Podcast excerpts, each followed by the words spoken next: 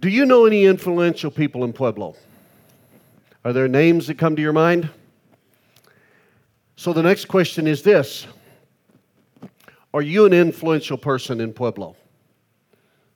Hmm, I heard a few people go, hmm, uh. okay. Well, here's the challenge for today. I want us to look at a passage of Scripture and see what God has to say about that, okay? Um, few year, a few weeks ago, not years ago, when Pastor Charlie was preaching through the Beatitudes the, in the Sermon on the Mount. On Monday, after I'd been following uh, the, the sermon in my Bible app on my tablet in the 1230 service, so it was Monday morning before I opened my tablet again, and I went to the Bible app, and Matthew chapter 5 popped up that I'd been following the day before during the sermon. So I just reread through the Beatitudes. And then I kept on reading to the next point in Jesus' lengthy sermon there in the Sermon on the Mount. And the Lord really began to speak to me out of it. And I want to just share with you some of the things God was teaching me a few weeks ago in that next point in the Sermon on the Mount. I, I want us to understand what Jesus had to say about influential people. So, uh, if you turn in Matthew chapter 5, beginning at verse 13 in your Bibles, your devices, remember YouVersion uh, online has our sermon outlines and everything on that. So youversion.com, and you can go look for live event and find Fellowship of the Rockies and follow all the sermon notes on that.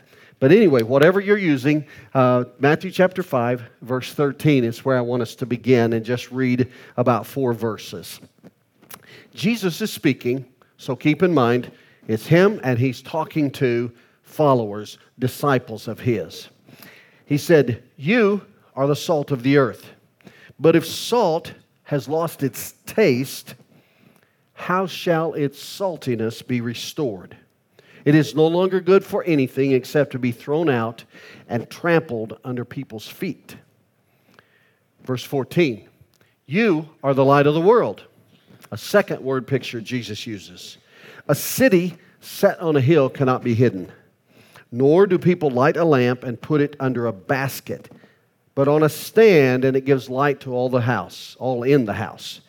In the same way, let your light shine before others, so that they may see your good works and give glory to your Father who is in heaven. So, going back to my earlier question, are you an influential person in Pueblo?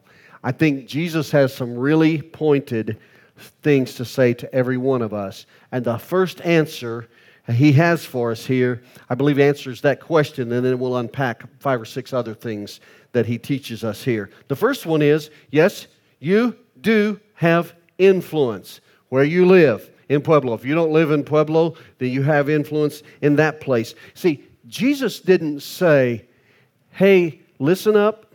I need you to understand that you have a lot of influence that you may not realize. He didn't say it that way. He did what he often did, and that is he told a story and he used word pictures. And here's what he said You are salt, you are light. He didn't say, Now, some of you in this group could be salt, some of you could be light, some of you are just nobodies that have nothing going for you. He didn't say that okay? But what I just said is sometimes how in a group this size or any size, if I did a survey, some people would say, Yeah, I think I am. I think maybe I am. No, I don't think I am. And I'm talking about Christians, those who've been born again. I think uh, in my experience of 40 years being a pastor, I've encountered people who would have that variety of responses. Jesus didn't say it that way. He said, You are salt, you are light, you do have influence. And let's be really clear it's not because you're so special, all right? It's not because I'm so special. Because, to be honest, none of us are that special. No matter what the little song you sang in kindergarten said, I'm so special, that kind of a thing. You know, all 27 of those little princes and princesses are all trying to be the top prince or princess in the, in the kindergarten, and their bubble just got burst from the previous five years of their life of their parents or, or people telling them that they were the prince and princess and, and nobody liked them in the world. And they go into a classroom and everybody's kind of like them and they're all vying for the top. It's not because we're special. We don't have to build up something and keep telling each other, you're so special, you're so special. Here's why we're salt and light. Here's why we're something different, something special. Colossians chapter 1, verse 26 through 27. Uh, this, this little passage, years and years ago, spoke to me, and I've held on to this. One phrase. Now, verse 26 kind of starts in the middle of a sentence, but it, it reveals the topic Paul is talking about, the Apostle Paul. The mystery hidden for ages and generations, but now revealed to his saints. That mystery is the mystery of how we can know God, how we can have a relationship with God. It may have been hidden, it was veiled for generations, but he says now it's revealed to his saints. Not saints uppercase S, but saints lowercase, everybody who's been born again. We're using saints here in the biblical sense, and that means anyone who's given their life to Jesus Christ is called a saint in the New Testament. So he's revealed to those who are believers. To them, God chose to make known how great among the Gentiles, Jews and Gentiles, so it's including everybody, are the riches of the glory of this mystery. How rich this mystery of salvation is. And here's the phrase, which is Christ in you, the hope of glory. So here's the picture. I'm not special because I'm somebody. You're not special because you're somebody better than me or I than you. We are salt and light. We are something worthwhile because when we give our life to Jesus Christ, it says He comes in to live in us. That's why we're something special. That's why we can have influence. Not because we're so cool or because we're so powerful, but because Jesus Christ lives in us. And He says we have influence. Every person who is born again believer has more influence than you possibly could ever understand because Jesus Christ can have all the influence in the world. We can influence people because of Christ in us. The second thing I think this teaches us that Jesus is trying to teach us, teach me, is that you're not alone. Often I talk to people, and in their workplace, they feel like they're the only person. You may be the only believer in Jesus Christ in your workplace, but get this you are still not alone.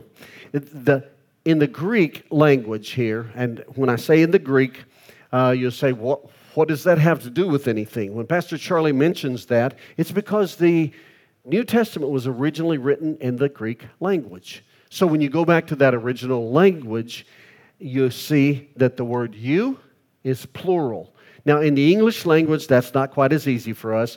If I say, you need to understand what God's teaching, uh, hopefully in this setting, everybody would think, well, he's talking to all of us. But if I said, Bill, you need to understand what God's teaching, everybody not named Bill would tune out. Okay? We get it from context. But in the Greek language, it's you singular or you plural. And so Jesus here is saying, you plural, everybody, all Christians, are salt. You are light. Now, the reason that gives me encouragement is because if I'm one grain of salt, what can I do to share Jesus with the whole world? But if every believer on the face of the earth is included in that, and all of us are being salt, all of us are being light, there is great hope that we can make a difference in the world. That God would use us to make a difference in friends' lives, family members' lives, work associates, school associates. God doesn't use us just individually, He uses us all together as well. So,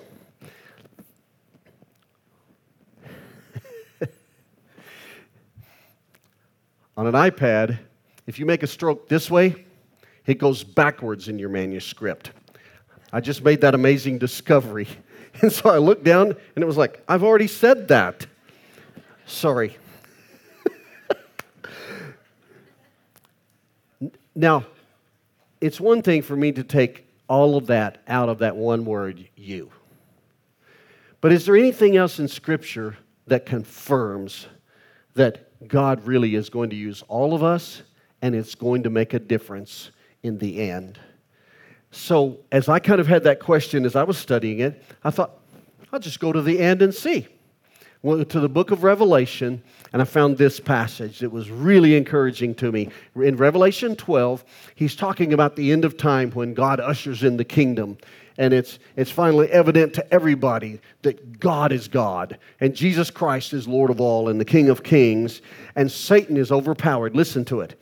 It says, And I heard a loud voice in heaven saying, now the salvation and the power and the kingdom of our God and the authority of Christ have come.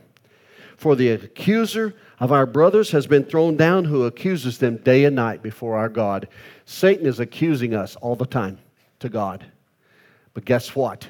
In the end, every little grain of salt in the whole world wins because Satan is thrown down and the kingdom of God is ushered in, and everybody through the ages wins. We don't have to worry if we can make a difference. Here's how I know it says, And they have conquered him, Satan, by the blood of the Lamb, not in their own power, by the blood of the Lamb, and by the word of their testimony.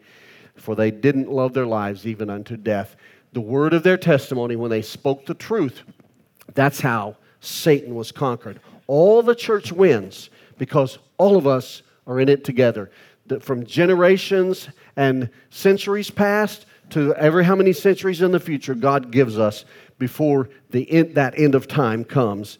We are salt, we are light, but we're not alone. God uses every one of us individually to become more than we possibly could be alone. Third thing I would have to say and this, I think, speaks to lots and lots of Christians because we worry. We worry if we have measured up. You don't have to worry. Jesus helps us understand that, but need, we need some explaining so that we don't misunderstand what Jesus said. Right up front, he says, You are the salt of the earth. But if, many people go, Oh, I knew there was a but if. I knew I probably wasn't going to measure up. So listen closely to what it sounds like, and then I'll explain what Jesus is saying. But if salt has lost its taste, how shall its saltiness be restored? It's no longer good for anything except to be thrown out and trampled under people's feet. Now, you might be thinking, ah, well, last week, I think I probably was thrown out and trampled under people's feet. My performance was so bad, I, it just really stunk, and God probably got tired of me and He threw me out. That's not what He's saying, okay? He's not saying as we can be His children one day, and then the next day, eh, I, don't think you're doing so well. You're trash. I'm just going to throw you out in the path so people can trample on you. Look, He's not saying that at all. Here's what he's saying If I take a grain of, a, a teaspoon of salt and I taste that, it's going to taste like salt, right? But if I take that same teaspoon of salt and I dump it into a bucket of dirt and I stir it all up together, and then I'm crazy enough to stick a spoon in there and taste that, is it going to taste like salt? It's going to taste like dirt, pretty much, right? Why? Because that amount of salt had so much dirt mixed with it that you couldn't taste the salt any longer. Now, did that salt change into dirt? Audience participation time. Did the salt change into dirt? Thank you very much. The salt is still there, but it tastes like dirt because I mixed so much dirt with it. Salt will always be salt, it will never change into dirt. And a person who has received Jesus Christ as their Lord and Savior will never turn into dirt or trash or not a child of God. But we could allow dirt in our lives, and people who would taste the flavor of our lives would go, hmm, that tastes a lot like dirt, and not very much like Jesus. See what I'm saying? Now, you say, Dwayne, how can you be so sure that once you're salt, once you're Jesus Christ's adopted child, that, that He doesn't throw you out for people to trample on? Here's what I know what Jesus said. John chapter 10. Let me walk through it with you. John chapter 10, verse 27. Now, Jesus calls us something different than salt and light here. He calls us his sheep. But, but the analogy still works. He says, My sheep hear my voice, and I know them, and they follow me. Listen, He knows me personally. And that word know is such a close relationship that He never, ever forgets us. He's not like you or me. We can meet someone, and five minutes later in conversation, we go, uh, What was your name? I'm sorry. Jesus doesn't do that. We're his child. He knows us like we've never been known before, and he never forgets. Verse 28. He said, he gives us three things here. I think we're pretty dull, so he gave us, you know, overkill. Any one of these things would have, should have convinced us, but he knew we needed more than just one. He said, I give them eternal life. Eternal means how long? Yes, you got it right. Forever. He said, I give them eternal life. And just in case you don't believe that, that one word, forever, and they will never perish. In other words, we'll never die spiritually. We will die physically, but we, those who have been born again will never die spiritually. So I give them forever life, and they will never die spiritually, and no one will snatch them out of my hand. Listen, here's the scenario. Jesus is never kind of distracted over here with this person, and, and Satan sneaks up and goes, Whoop, gotcha, and says, I sneaked one out of Jesus Christ's hand. Doesn't happen. Won't ever happen. So he gives us three pictures there to say, when you belong to me, it's forever deal. And then he, he throws down the trump card. I, I, in college, I, I, played, I majored in, in spades in college. I, did pretty well in my d- degree as far as grades and all, but the first three years in the dorm, I majored in playing spades late at night. And the ace of spades, you know, when you had the ace of spades, that was it. So that's, that's kind of my frame of reference here. So Jesus throws down the highest trump card and he says, by the way, in case somebody doesn't believe all of that that I've just said, he says this My Father. And I, I can almost imagine, you know, I have this goofy voice of God memory or thought, and I'm thinking, you know, his voice had to kind of resonate like God. My Father who has given them to me, all these people, he's the sheep, he's given them to me, is greater than all. There is none greater. And no one is able to snatch them out of the Father's hand. Just in case you're concerned about Jesus not being able to hang on to you, he says, by the way, the Father has you too, and nobody can trump the Father.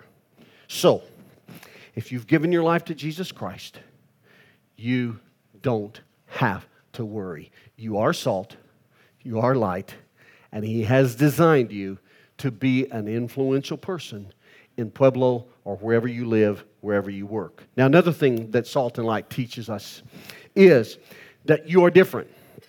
See, salt is not like the food that it's sprinkled on. Nobody sprinkles salt on a pile of salt. Okay? Hopefully, you don't eat a pile of salt.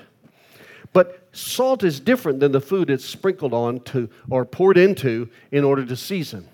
Light is not like the darkness that it is designed to overcome and dispel. If it were the same, if salt were the same as what it was put on, if light were the same as what it was shined into, it would have no influence at all, would not be a change agent. So, this pictures what Jesus said to his disciples in John 17. He was praying to the Father, and he was praying for those who were closest to him before he left to go back to the Father. And one, one sentence he said in the middle of that prayer, he said to the Father, They are not of the world, just as I am not of the world. So, Jesus, we would all agree, Jesus is quite different than the world, than, uh, than the, the people of the world who don't embrace Jesus, correct? So he says, they, his disciples, and later in this prayer, he, he prayed for all who would believe on his name, so that includes all of us. He said, they're not of the world. They are different in character and nature than the world. So he's given us new life, and we're no longer like the world. He knew that if he made us different on the inside, then we could make a difference. We could be different than all those around us. The fifth thing I just said is you can make a difference. I cannot tell you how many people I talk to over years and years, and they say, You know, I, I just don't think I'm making a difference in my family or at my workplace or at school or wherever it is they're concerned about. I, I, just, I don't know if I'm making a difference or if I can make a difference. And they just kind of sometimes give up hope that they'll ever make a difference. I, I think Jesus says, You do, and you will, and you can because of the nature of who you are on the inside. Salt always makes a difference when it's added. Light is never overcome by darkness when light is shined into darkness. See, salt was an intentional choice on Jesus' part, light was an intentional choice. Let's look at salt first, okay? Salt adds flavor. It's used in curing meat, it's used to retard spoilage in food. The picture here, I believe, if we move from literal salt over to what Jesus is saying to us, is, a, is this picture. When we trust Him and know that Christ lives in us and gives us the power and the ability to obey Him, when we'll believe that and we trust His word and we actually obey Him, it slows down disobedience and corruption in the world. It's that simple. And the more of us throughout the world, the more believers, all those believers together who continually decide to believe God and obey Him because He lives inside of them and gives them the power to do it, then the more that salt retards the spoilage of this world. So, salt really speaks to what we do, our obedience and our trust in God. Let's look at light. Light shines into darkness and changes the entire landscape. I think light doesn't speak so much to our actions, but it speaks to our words. Here's the picture, I think, of we speak truth, we speak God's word, we speak truth. The Holy Spirit uses that and it changes somebody's lives. Please understand, I'm not saying that I can speak into your life and I can change you. That would be nonsense. That, I would be delusional if I believed that. But I do believe every one of us, we can read God's Word daily, like many of us life journal, and daily we read God's Word. We apply it to our lives. We can share with other people what God is teaching us, the truth from His Word. The Holy Spirit will take that, He will change that person. That is light. And so I believe salt speaks to our actions, our behavior, and light speaks to our words. So, the right amount of salt will give a perfect flavor. For instance, I behave differently than someone else when I go through a hardship. I trust God. I have faith. I have a positive outlook. I can even have joy in the midst of suffering and struggle. That behavior catches somebody's attention because that's not a typical response to hardship and adversity.